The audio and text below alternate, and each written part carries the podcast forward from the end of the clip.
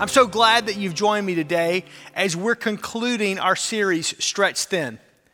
In these three weeks, we've been kind of walking through really what we've all been living out these last several weeks.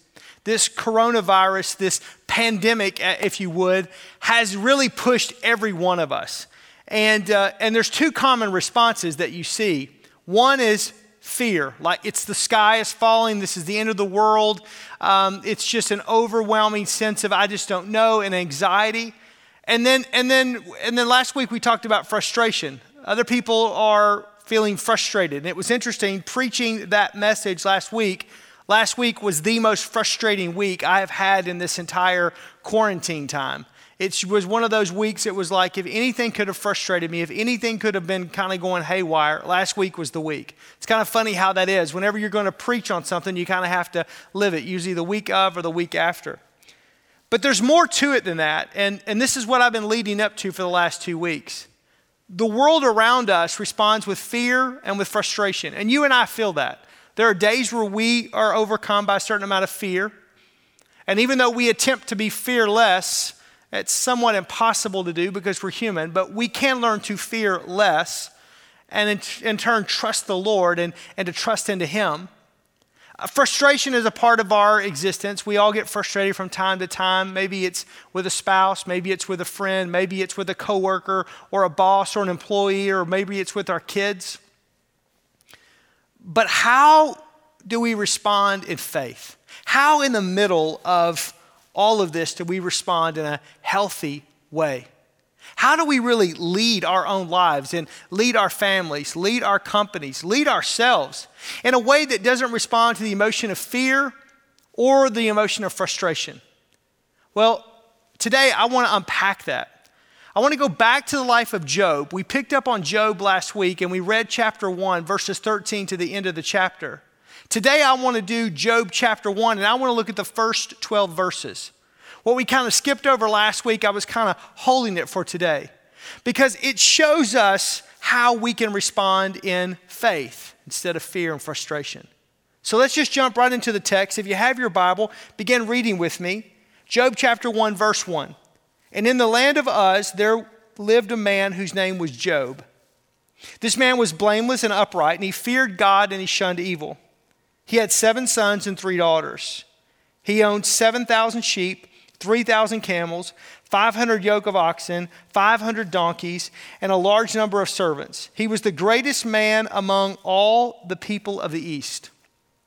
Verse 4 His sons used to hold feasts in their homes and on their birthdays, and they would invite their three sisters to eat with them and drink with them. And when a period of feasting had run its course, Job would make arrangements for them to be purified. And early in the morning, Job would make a sacrifice of a burnt offering for each one of them, thinking perhaps my children may have sinned and cursed God in their hearts. This was Job's regular custom. Again, it's just showing us this Job's purity of heart, his humility before God.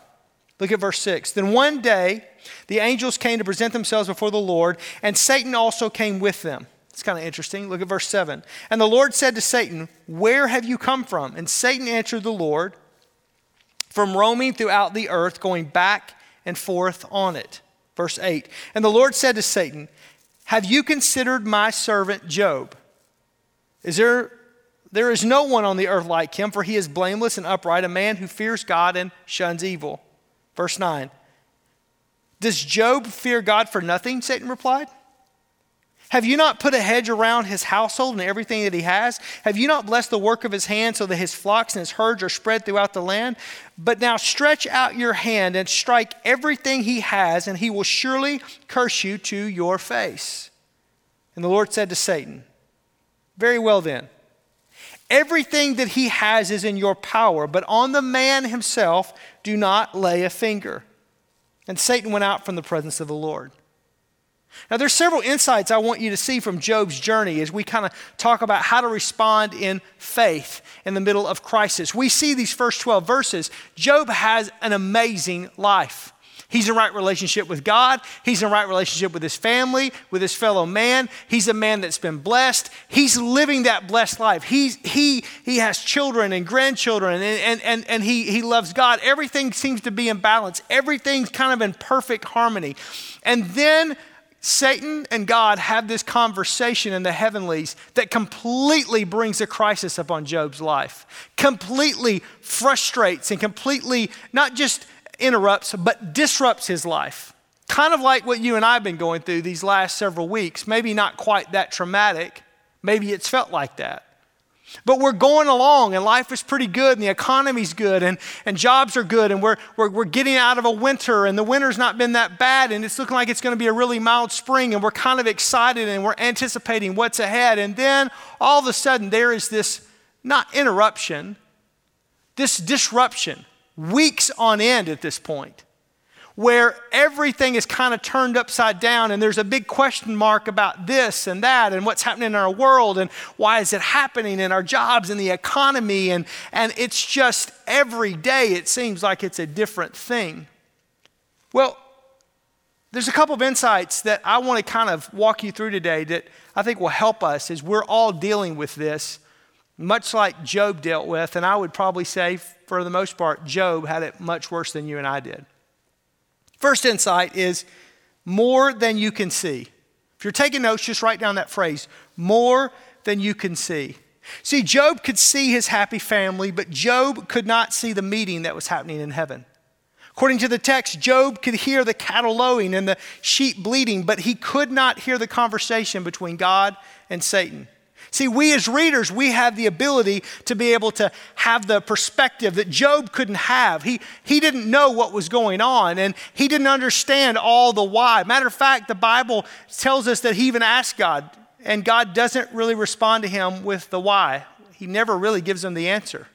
It's kind of like watching a movie. I don't know if you like to watch movies, but I love to watch movies. It's one of my frustrations right now that I can't go to a theater and watch a movie. There's nothing like having a big, huge tub of popcorn or maybe butter with popcorn in it, amen, and, and a Coke. And, and I love going to like one of those cinemas, like a Marcus Cinema, where you've got the Dream Lounger, you know, and just right there, and it's, it's big, huge screen, and, and, and just watching a movie and just kind of getting lost for a while and, and getting into the middle of the storyline or the drama or the action or whatever's happening in front of you.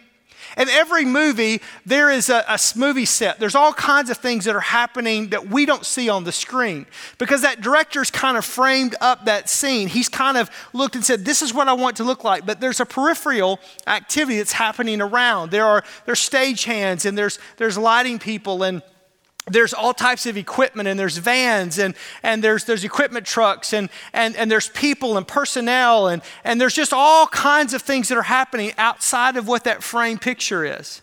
We only see the frame picture, but there's a whole lot going on outside that picture. But every once in a while, there's a blooper or there's, a, there's, a, there's somebody missed something and it makes it to the big screen.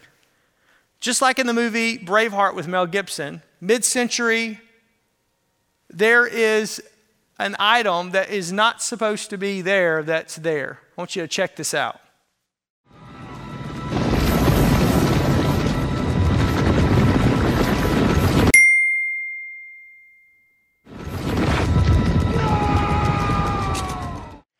Did you see the van right there in the scene? I mean, this is before automobiles. This is before anything's happening. They're horses and and this is william wallace and and this is the, i mean and there is a well, there's a work van there's a white work van that somebody left on the lot that they forgot to move out of the frame and it never quite got caught except you and i saw it completely out of place that's what I mean when I talk about more than you can see. Occasionally, there are times in our lives where there's more going on than what we can see, and occasionally we get to see that. Occasionally we get a glimpse of that. Occasionally we catch the white van that's not supposed to be there.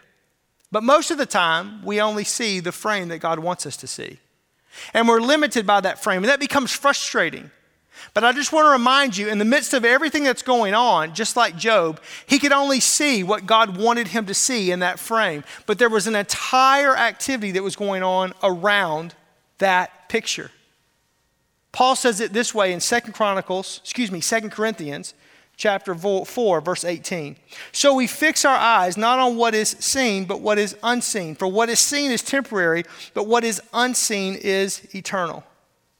See, we only see but a sliver of reality. We see what's happening in our natural world. But if we could, for a moment, be able to see in the supernatural world, if we could see what was happening around us, if we could see what was beyond the frame of the picture, it would probably connect a lot of dots. It would probably create a lot of, oh, that's why moments. As Christians, as Christ followers, as humans on this earth and this planet, we see in part, we understand in part. But we need to know that there's a much bigger picture. There's more than what we can see that's happening. Second insight I want you to see is that God is for you. Even though you may be limited in what you can see, I want you to know God is for you. God's the one that brings up the subject of Job. He brings it up. Look, look back in verse 8. He asked Satan, Have you considered my servant Job? For there is no one on earth like him, for he is blameless and upright, a man who fears God and shuns evil. God knows Job's name. God knows Job's heart. God knows Job's character. God knew Job better than Job knew himself. Same thing is true with you and I. God knows you. He knows your heart. He knows your character. He knows your name. He knows you better than you know yourself. It's like a it's like a proud grandparent. If you've ever been around a grandparent, especially a new grandparent, if they ever suck you into the vortex of their world to say, Have you seen a picture of my grandchild? Watch out, you're going to be there for a while. Because they're going to begin to either swipe or scroll through all the pictures that they have, or, or they're going to begin to tell you this story and that story, or make you watch this video or that video, and it's always never very long, right? But, but because they're so proud, they're so, they're just so in love with this child, this grandchild that they have. This is the way God was about Job. He was so proud, so happy. I mean, if God had a refrigerator, Job's picture would be on it. You know what I'm talking about? I mean, Job's picture would be on God's refrigerator. I mean, God loved Job so much, and he was so impressed and so proud that he's just beaming. Have you considered? Satan doesn't bring Job's name up, it's God. Satan doesn't do any of that, it's God. God is so proud of his character and his heart and who he is and how he walks blameless before him. You see, God was for Job, God's for you and I. That's how he views you, and that's how he views me. Well, how can you be so certain? Because his word said that he's no respecter of persons. God doesn't have favorites. He doesn't play favorites. I can't do anything more to make him love me more or make him love me less.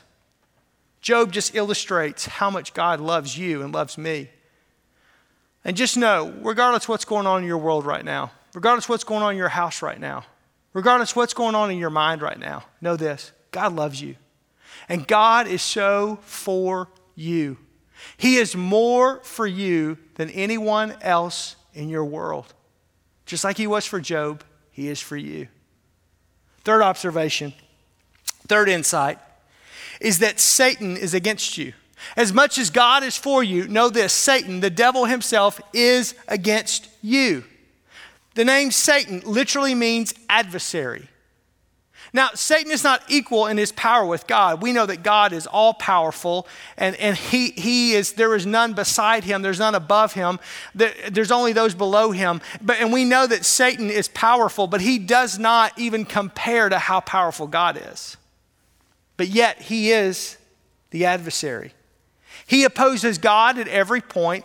He opposes God's servants, you and I, his children, at every point. And he wants to do everything that he can to make your life and my life as miserable as his existence. He didn't get a seat at the table. He disqualified himself. He was kicked out of heaven in all of its glory and all of its splendor because of his own actions. And he doesn't want you and I to have any part of it. He doesn't want to have you and I to have any blessing of it. And nor does he want God to be able to rejoice in you you and I, his children, being with he, our heavenly Father. That's why Job says to Satan, excuse me, it's why Satan says in Job chapter 1, verse 11, stretch out your hand and strike everything he has, and he will surely curse you to your face. That's what Satan says to God. See, he's an adversary. Sometimes we don't think about that. And again, I, I'm not trying to put a devil around every corner or an angel behind every bush, but, but again, there is a supernatural world that's going on on top of what's happening in our natural world. And that supernatural wor- world, according to Ephesians chapter 6, informs what happens in this world. God, the heavens, and all that they're in is so much more real than what you and I give credit for that. We put so much stock in the here and now. Why? Because we're humans. We can touch it, we can taste it, we can feel it, we can see it. And we have a hard time with things that are not concrete, with things that we can't touch or taste or feel or see. But the truth of the matter is, is it's a whole lot more real and it is having an ama- amazing amount of impact on our world. And at some point in time, when we get on the other side, the Bible says, when we get to heaven, we'll understand it. But this side of eternity, we don't get the whole picture. Again, we just see what God wants us to see in that frame. Satan is against you, he's against me, he's against us. He's not some comic character dressed in red flannel uh, with horns shoveling coal in the belly of the earth called hell. The Bible says that according to Job chapter 1, he's not even in hell. Where is he? Well, he's roaming the earth. When God asked him, Where have you been? He says, I've been roaming the earth. 1 Peter chapter 5 verse 8 says, "Your enemy, the devil, prowls around like a roaring lion looking for someone to devour." Satan is not down here and God's not up there and you guys and we are not just caught in the middle. No, no, no, no, no. He is prowling around. He is walking around. He is roaming around like a lion looking for his next kill. And he's trying to steal and kill and destroy you and I. He is our adversary. He's actively and aggressively, continually working to try to, to, to, to, to bring every bit of evil, every bit of bad that he possibly can in our life. That leads me to the fourth insight. This is the kind of the key to the whole message is that genuine faith is the key. Genuine faith is the key. The Bible says that when you go through trials and tribulations, it is a testing of your faith. And you may think that God is testing of your faith, but that's not right. God knows all things. He already knows the quality and the strength of your faith. The testing of your faith is not for God's benefit, it's for your benefit. It's so that you know what kind of faith you have. Think about that for a minute. It's not proving anything to God. It doesn't make God love us any more or any less. It's not putting any scores. Uh, it, it's literally showing us what's inside of us. As you read the book of Job, what's inside of Job is what comes out. Much like in the crisis that you and I are in, what's inside of us is what comes out. Is there fear? Is there frustration? Or is there faith? Let's talk about that for a minute. Because I truly believe in navigating crisis in our lives, crisis in, in, in, our families, crisis in our business, crisis as a Christ follower. Even though we may only get a small snippet of what's going on, when we begin to walk in faith and we lead in faith and we live in faith, it becomes the key to overcoming whatever opposition that the adversary, that Satan himself would throw at us. So, what kind of faith do you have? Well, there's three kinds of faith I, have observed in my lifetime, and only one of them did Job have. The first kind of faith is what I call fair weather faith. Fair weather faith. As long as things are going well, I will praise the Lord. Fair weather faith works when the sun is shining. It's that it's what Satan accused Job of having, but Job reveals in his life that he didn't have. Satan basically says, Look, God, you're blessing Job. You're blessing everything that he has. You're protecting him. That's why he's serving you. He's got fair weather faith. And this is people that have fair weather faith, they kind of treat their relationship with Christ like, like, a, like a business deal. As long as God keeps up his end of the bargain, they'll keep up their end of the bargain. As long as God blesses them and, and, and gives them peace and joy and happiness and good, as, as long as God is some cosmic Santa Claus, some cosmic ATM that's just kind of doling it out they're, they're going to serve God. But the moment that God doesn't meet up to their standards, the moment that they think they've been given a raw deal, the moment they think that God is no longer being just giving them what they want, when they want it, how they want it, then it's over. It's like a quid pro quo. As long as you do what you say you're going to do, I'll do what I say I'm going to do. But God, if you don't do what I think you should do, if you don't bless me and help me, and if it's not always good, and, and, and, and, if the day isn't always coming up sunshine and roses, and, and it's just not awesome, then I'm out. I'm done. That's what I call fair weather faith. Second kind of faith I've observed is foul weather faith. Foul weather faith. It's when life is messed up, then that's when I call on the Lord. It's when everything's falling apart. That's when I call on the Lord. This is the opposite of fair weather faith. There's foul weather faith. These people only call on the Lord when they're afraid, when they're scared, when, when, when everything's falling apart. That's when they run to God. That's when they get right. And then when everything gets good, they leave. They're gone. When, it, when the business is falling apart, they're at church. When the sky's falling, they're at church. The marriage is in trouble, they're at church. When, when they've lost their money, they're at church. But as soon as, as they get a job, as soon as they get their life back together, as soon as they get their marriage back together, as soon as things start beginning to work, all of a sudden, whatever it may be, they're gone. Man, they're gone. And, and you'll bump into them at a restaurant or at Walmart or somewhere out and about, and, and you'll talk to them and say, Hi, man, I need to get back there. And yeah, I've just been busy doing this and this and this, but just wait. When life starts really messing up again, they'll, they'll be back because they look at their faith as kind of like a, a 911, kind of a, a, emergency hotline. And they kind of make these faith bargains with God. God, if you'll get me through this time, I'll, I'll come back. God, if you'll do this, I'll, I'll, God, if you'll just help me this one last time. See, Job doesn't have fair weather faith, although he was accused of that. Job doesn't have foul weather faith. He has the kind of faith that I think we all aspire to. It's what I would call an all weather faith. An all weather faith. Whatever happens, I'll trust the Lord.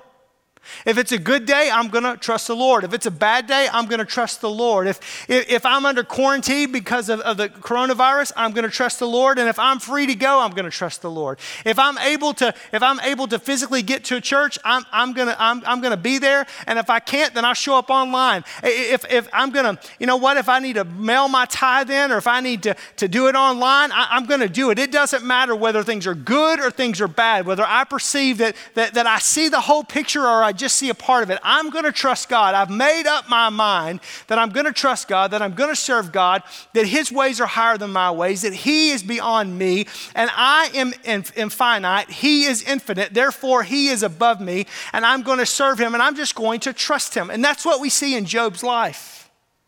It's the kind of faith that Job had. Matter of fact, Job makes the statement, and we read it in Job chapter 1, verse 21, he says that the Lord gave and the Lord is taken away. May the name of the Lord be praised. Palms up, God. Whether you fill my hands to overflowing or you empty them, it's yours. I'm yours. And we love when God blesses us.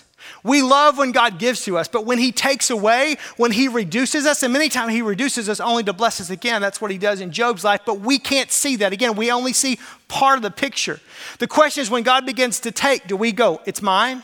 And do we hold on to it? No, it's mine, it's mine. Or are we open handed? God, they're your resources. God, they're your children. God, it's my life is yours. All weather faith. If it's sunny and 75, I'm going to church, I'm going to serve the Lord. If it's blizzard and it's snowing, I'm going to church. I'm going to serve the Lord. If I feel like it, I'm going to serve the Lord. If I don't feel like it, I'm going to serve the Lord. All weather faith. Even when Job was suffering physically, being scorned by his friends, look at what he says in chapter 13, verse 15. Though God slay me, he yet, excuse me, though God slay me, yet will I hope in him. I'm going to trust God. It's not a Pollyanna type of faith, it's not a void of reality faith. It's built in the context of real and rugged reality, an unwavering commitment and trust in God. And today, feeling stretched thin, The question I have for you is what kind of faith that you have? Do you trust that there's more going on than what you can see? Beyond your control? You're not necessarily the center or the king of your universe, but He is. Do you trust that God is for you, that He loves you? That if God had a refrigerator, your drawing, your picture would be on it? Do you believe what the Bible says that the enemy of your soul and my soul, Satan himself, is the adversary? And he's trying to do everything he can to disrupt you and me and everything in our world as we're trying to serve God. And are you walking out your faith in God in a genuine, real, all weather fashion? Come hell or high water, I'm going to serve God. What kind of faith do you have? Is it all weather faith like Job had?